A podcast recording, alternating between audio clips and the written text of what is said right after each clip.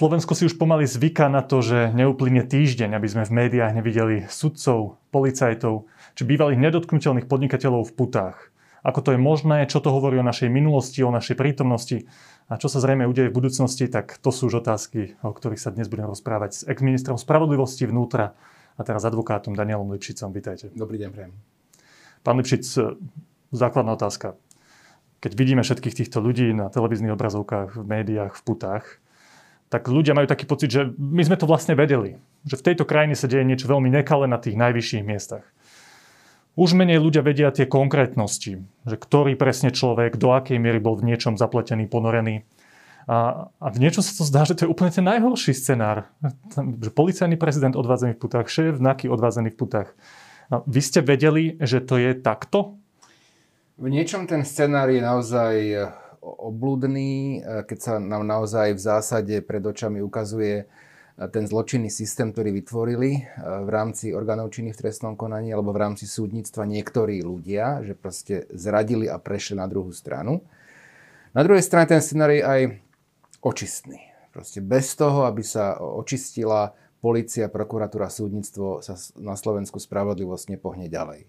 Samozrejme, že sme mnohé veci tušili, mali sme informácie, nie o konkrétnych veciach, v ktorých prípadoch vypalovali podnikateľov, v ktorých prípadoch boli zobrané úplatky, ale ako funguje tá štruktúra, e, tak tie informácie tu boli. Presne to sa chcem opýtať. V tej všeobecnej rovine. Konkrétne, že vedeli ste, alebo mali ste nejaké dobré sig- overené signály, že vrcholoví policajní funkcionári by mali fungovať ako organizovaná zločinecká skupina. Takéto informácie, že sa stretávajú a že diskutujú aj o nekalých veciach. Že sa stretávajú, diskutujú, že tam chodia oligarchovia, najmä Norbert Böder, to som vedel.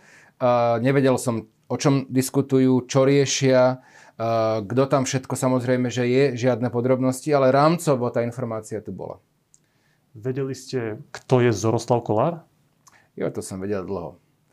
To som vedel, pretože my sme, keď som bol ešte na ministerstve spravodlivosti v rokoch 2002-2006, tak sme riešili prípady konkurznej mafie eh, a v mnohých prípadoch konkurznej mafie bol zapletený aj Zoroslav Kolár. A následne na ministerstve vnútra sme samozrejme, že riešili zločinecké skupiny, kde v jednej z týchto skupín, v eh, skupine Piťovcov, figuroval aj Zoroslav Kolár. Takže ja som o tom eh, mene samozrejme, že vedel, mal som informácie, aký má vplyv, alebo snaží sa mať vplyv na súdne konanie, na, jednotlivých sudcov, ale vďaka tomu, akým spôsobom fungovala aj prokuratúra, aj súdnictvo, tak dlhé roky on a jemu podobný mali pocit beztrestnosti a toho, že stoja nad zákonom. A dokonca, keď bolo obdobie za radičovej vlády, keď sa veci pohli ďalej v rámci boja proti zločinu, tak keď už sme išli po bielých golieroch, politikoch, tak prišla prokuratúra, generálny prokurátor vtedy Dobroslav Trnka a veci sa stopli. Poviem to na príklade. Keď sme robili nástenkový tender, tak generálny prokurátor nechcel dať ani žiadosť o zbavenie imunity ex-ministra Štefanova. Takže pokiaľ, a vtedy som aj pochopil, že pokiaľ simultáne nepríde k uvoľneniu rúk na policii, na prokuratúre a nezmenia sa pomery aj v súdnictve, Napríklad si myslím, že bolo kľúčové a dôležité aj pre tieto prípady, ktoré teraz bežia, že sa vymenil predseda špecializovaného trestného súdu, že vym- urobil zmenu rozvrhu práce, že prípravné konanie nerobia len štyria vybraní sudcovia Banskej Bystrici, ale všetci sudcovia tohto súdu, ktorí majú záujem. A vidíme, že to zrazu funguje.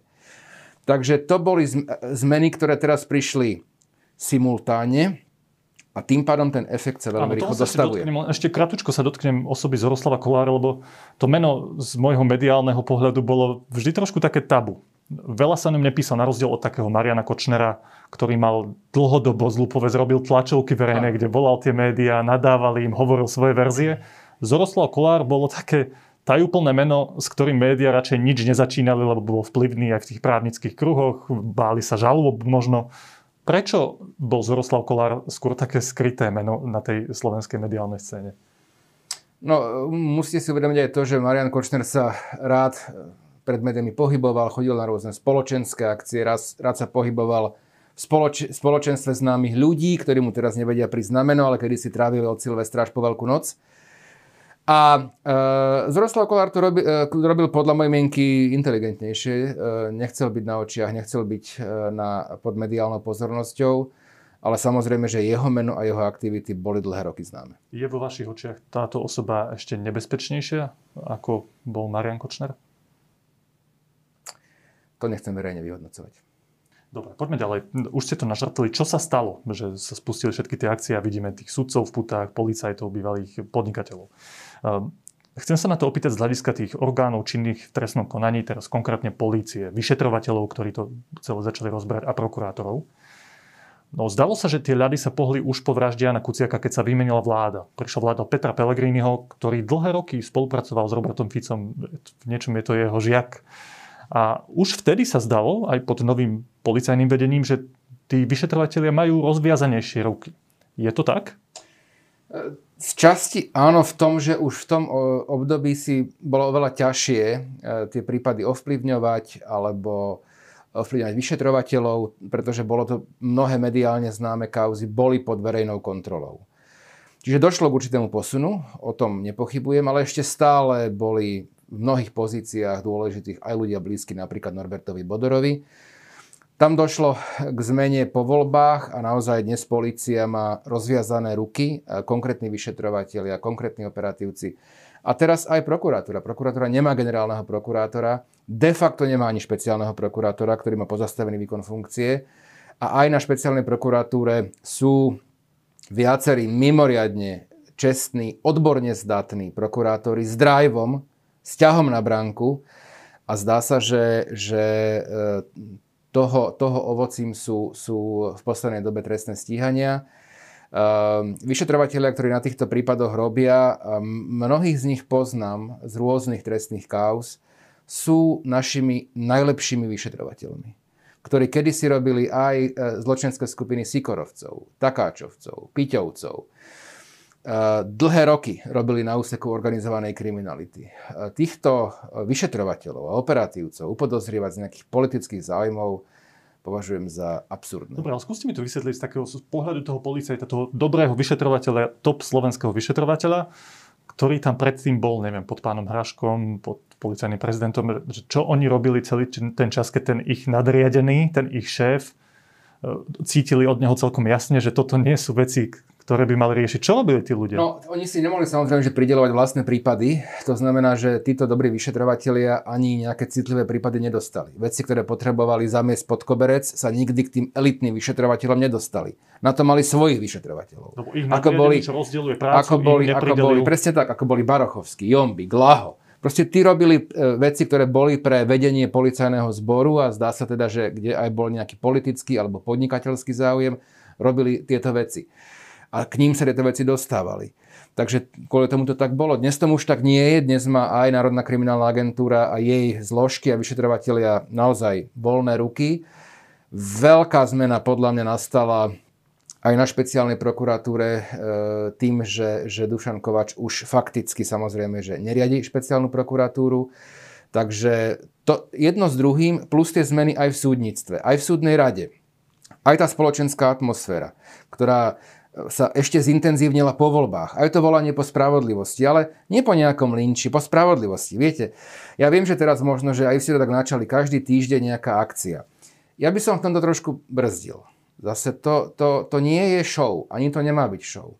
To nemajú byť, že dneska je streda, štvrtok, tak aká bude akcia. No, trochu to je show. No, uh, to nie sú bratislavské pondelky, to znamená, že keď teraz niekto čaká, že dnes je streda, tak čakajme, čo bude zajtra v tomto by som trošku akože brzdil vášne. A by som brzdil vášne. aj to, akým nie, spôsobom nie. policia robí? Ale teraz čo očakáva verejnosť? Ja už som ano. od včerajška počul rôzne fámy, aká ďalšia skupina pôjde, bude, bude realizovaná zajtra, pozajtra. V tomto by som brzdil aj tie vášne zo strany možno verejnosti, že tak a kedy príde na rad ten, alebo ten, alebo ten. Proste príde na rad vtedy, ak budú dôkazy o spáchaní trestnej činnosti z hľadiska samotnej práce polície pri tých eh, zatýkaniach, to je podľa vás v poriadku? Prídu tam novinári s kamerami a myslím, že pán Fico aj pán Kalínak to veľmi kritizujú, že však toto, toto je čistá politická hra. Chcú demonstratívne ukázať, ideme po krku tým ľuďom, ktorí tu boli predtým. No samozrejme, že médiá o tieto kauzy majú záujem. Je to prirodzené. Ak eh, je stíhaná zločinecká skupina, zložená z bývalého vedenia policajného zboru, z vedenia Národnej kriminálnej agentúry, keď tam je špeciálny prokurátor, šéf kriminálneho úradu finančnej správy, tak samozrejme, že to je vec, ktorá je nevydaná vôbec akože v európskych, v európskych pomeroch. Na druhej strane, ale chcem povedať, že aj tie, tie akoby ataky, že novinári to vedeli aj minulotýždňový e, zásah skôr, sa ukázali byť, že sú nepravdivé. Že žiaden novinár nebol pred realizáciou bývalého vedenia policie na mieste, kde sa robili invazívne úkony. Nikto. To boli také skôr hoaxy, ano, hoaxy na internete. Tejto veci, čo hovoríte, ešte jednu, že keď tam nabehnú tí do tých domov, vyrazia tam dvere, že to je úplne zbytočné. Vy ste boli hmm. minister vnútra, viete, ako funguje polícia. Bolo to, je to zbytočné, keď ku pánovi Gašparovi nabehnú kukláči nad ránom, ako zvyknú a takýmto vždy to treba podľa mňa, Vždy to treba podľa mojej mienky, mienky samozrejme, že podľa konkrétnej situácie zvažovať. Pán Kaliňák nerobil nikdy trestné právo ani trestnú obhajobu, takže nevie, pretože aj za jeho čias sa niekedy v zdanlivo banálnych prípadoch nadužívali tieto špeciálne jednotky.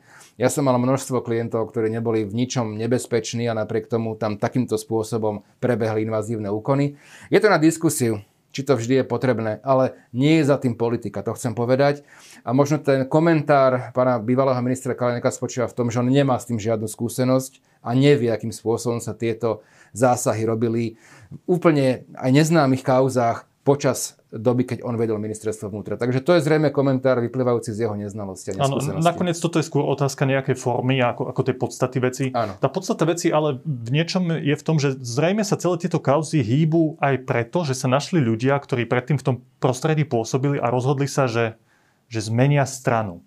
A keďže vy týchto ľudí, viacerých z nich e, poznáte, poznáte tú situáciu, tak sa chcem opýtať, že ako to je možné? Čo prebieha v tom človeku, že zrazu sa rozhodne, že napriek tomu, že neviem, 10-20 rokov alebo dlhé roky pôsobil v prostredí zločinu, tak začne vypovedať. Veď to je aj pre neho nebezpečné. Čo, čo sa zmenilo? Bere do úvahy, že zmenu e, politiky, že prichádzajú noví ľudia z hľadiska politického, z hľadiska tých orgánov činných v trestnom konaní. Prečo, čo sa, ako sa to zlomí v tom človeku? Alebo moja druhá otázka je, že myslím, že pán Hraško alebo niekto z nich hovoril, že chcú si zachovať tvár aspoň pred deťmi, pred rodinou a, a už aj keď neskoro, ale predsa len sa priklonia na tú lepšiu stranu. Čo je za tým? My sme presadili v roku 2003, keď som bol na ministerstve spravodlivosti Inštitút spolupracujúceho obvineného. On sa používal v zločinských skupinách od tej doby a používal sa veľmi efektívne.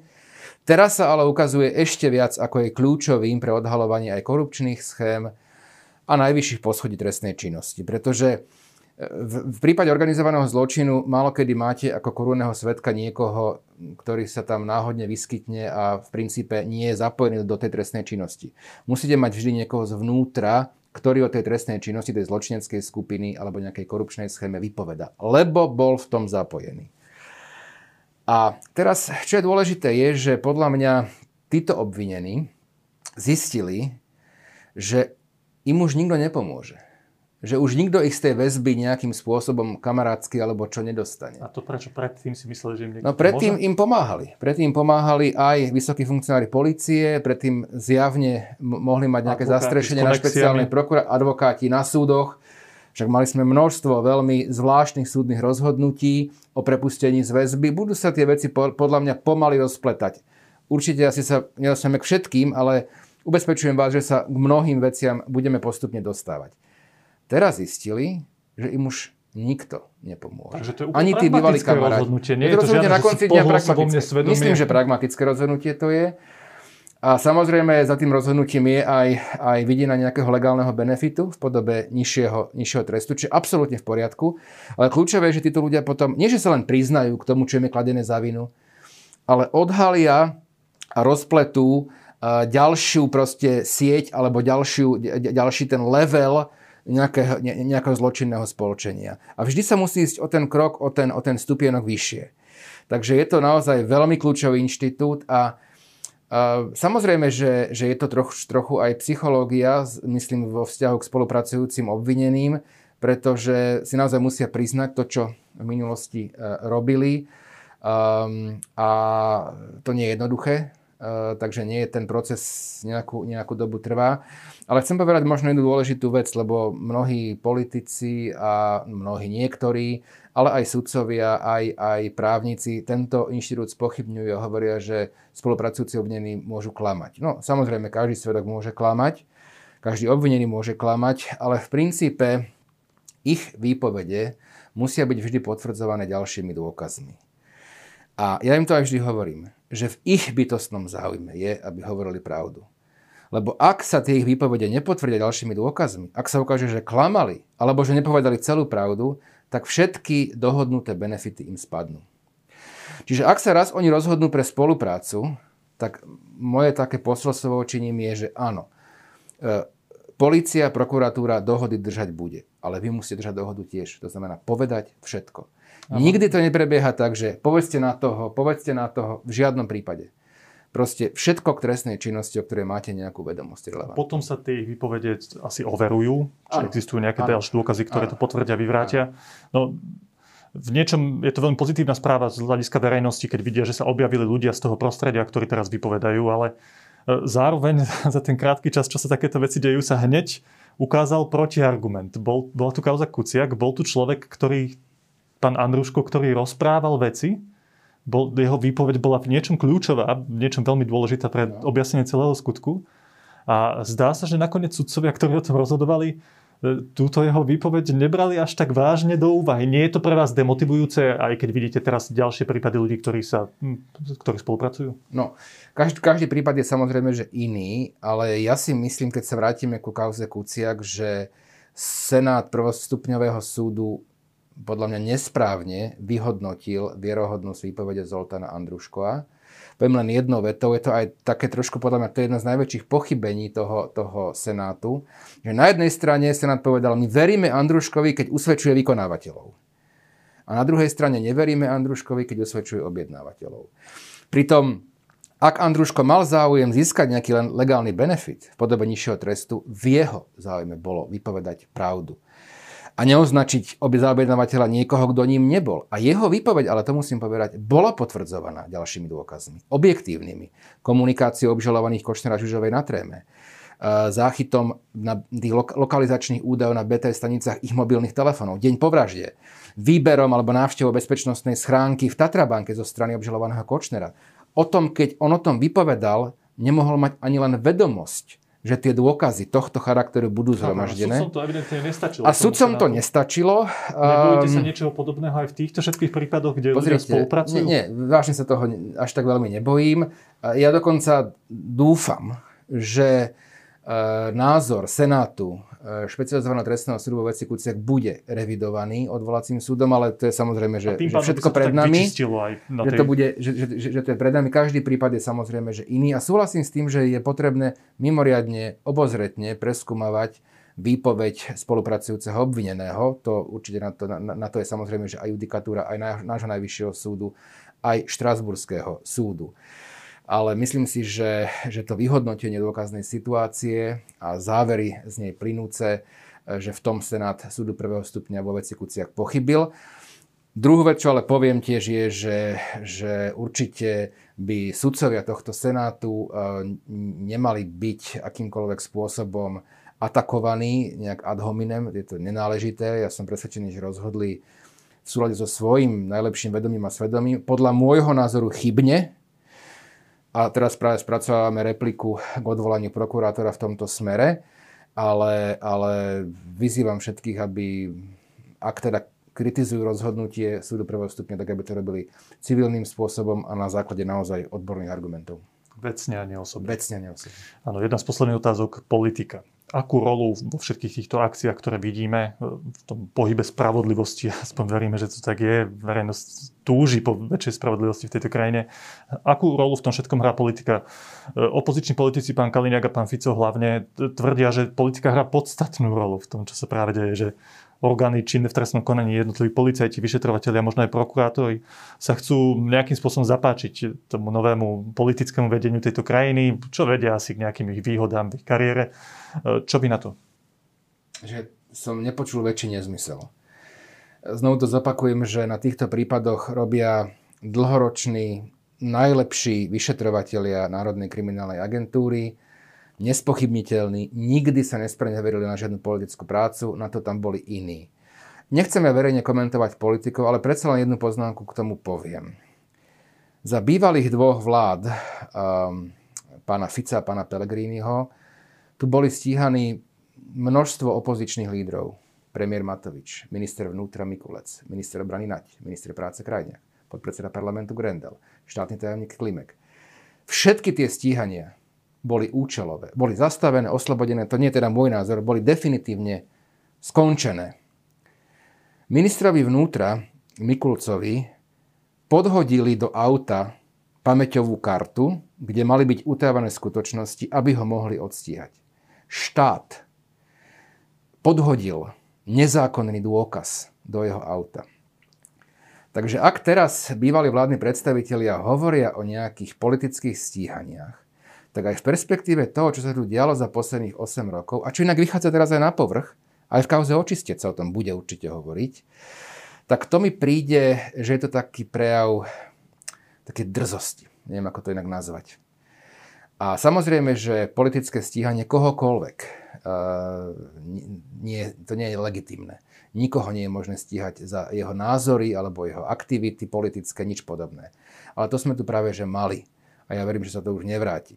A samozrejme, k tomu dopoviem aj druhú poznámku, že takým tým lakmusovým papierom úprimnosti boja proti bielým golirom a korupcii bude, keď sa budú stíhať v budúcnosti, ak také kauzy budú, aj kauzy predstaviteľov dnešnej garnitúry. Nielen tej bývalej. To sú reálne kauzy. To nie sú vymyslené kauzy. Ale ak to pôjde ďalej, ak naozaj to heslo padni komu padni bude platiť pre každého, lebo žiadna garnitúra a žiadna vláda, jedna je lepšia, jedna je horšia, ale žiadna nemá monopol ani na cnosť, ani na neresť. Keď som pred pár dňami pozeral tlačovú konferenciu pána Roberta Fica, predsedu Smeru, k tomu zatýkaniu, kde bol pán Gašpar, Hraško a tak ďalej, tak e, jeden z novinárov, myslím z televízie Markíza, sa ho priamo opýtal, že či sa nebojí, že je na rade. A tá otázka má nejakú logiku, pretože tí ľudia, ktorí boli zatknutí, veľmi úzko spolupracovali s tou vládou, tí politici sa o nich vyjadrovali, že to sú najlepší ľudia, ktorí tam historicky boli na tých miestach, tak ja rozumiem, že ten novinár sa tú otázku opýtal. Pán Fico sa veľmi nahneval. Ale čo si vymyslíte o tom, že ľudia takto uvažujú a pýtajú sa týchto politikov takéto otázky? Nechcem reagovať, nebolo by to z mojej strany náležité na tlačovú konferenciu ehm, Roberta Fica, ale poviem takú všeobecnú poznámku. Ľudia, ktorí v minulosti páchali trestnú činnosť aj na tých najvyšších poschodiach verejného života, si uvedomujú, čo robili a ako robili. A ak e, takíto ľudia, ktorí vedia, že v minulosti trestnú činnosť páchali, majú obavu a strach z dnešnej situácie, tak nech ju majú. V tomto akože si myslím, že to je úplne v poriadku. Ak niekto, pre mňa ľudia, ktorí boli vo verejnom živote, alebo sú, či to bola politika, policia, justícia, tak v princípe prisahali vernosť štátu a spravodlivosti a zákonom. Ak oni prešli na druhú stranu a za peniaze sa spolu na trestnej činnosti, tak sa podľa mňa stali zradcami. Pre mňa sú títo ľudia, či to hovorím, boli ľudia v justícii, alebo na policii, alebo v politike, pre mňa sú horší ako tí klasickí zločinci alebo tie klasické biele goliere.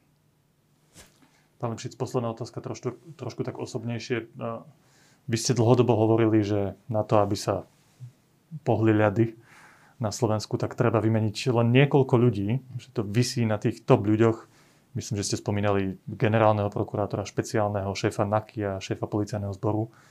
A chcem sa vás opýtať, že či vy vnútorne máte ambíciu sám prevziať niektorý z týchto postov? No, tak určite, určite uh, viete, že nekandidujem na generálneho prokurátora. Ten uh, výber je uzatvorený, som urobil rozhodnutie. Aj kvôli tomu, že ja mám rád živé právo. Ja mám rád konkrétne kauzy, vidím v tom zmysel, vidím zmysel si veci odpojednávať, chodiť na úkony, na rekonštrukcie, na výsluchy. Proste mám rád tú prácu v teréne, v tej prvej línii a nielen za stolom. A, a vo vzťahu k špeciálnemu prokurátorovi, lebo to je asi druhá funkcia, ktorá prichádza do úvahy, alebo ktorej sa hovorí aj v súvislosti s mojou osobou. Nie, však to ako, však vieme. A, tak tá funkcia je dneska obsadená ešte stále, aj keď má Dušan Kováčik pozastavený výkon funkcie. Takže tam som rozhodnutie neurobil. Chápem, že v nejakom okamihu, keď to bude aktuálne, ho budem musieť urobiť, ale v tomto čase mám toľko povinností pracovných a kauz, že to nie je vec, o ktorej prioritne v tomto okamihu uvažujem. Zostali ste diplomatom do poslednej chvíle. Nie, takto, takto, takto cítim, ale určite, že pokiaľ to bude aktuálne, tak sa k tomu vyjadrím.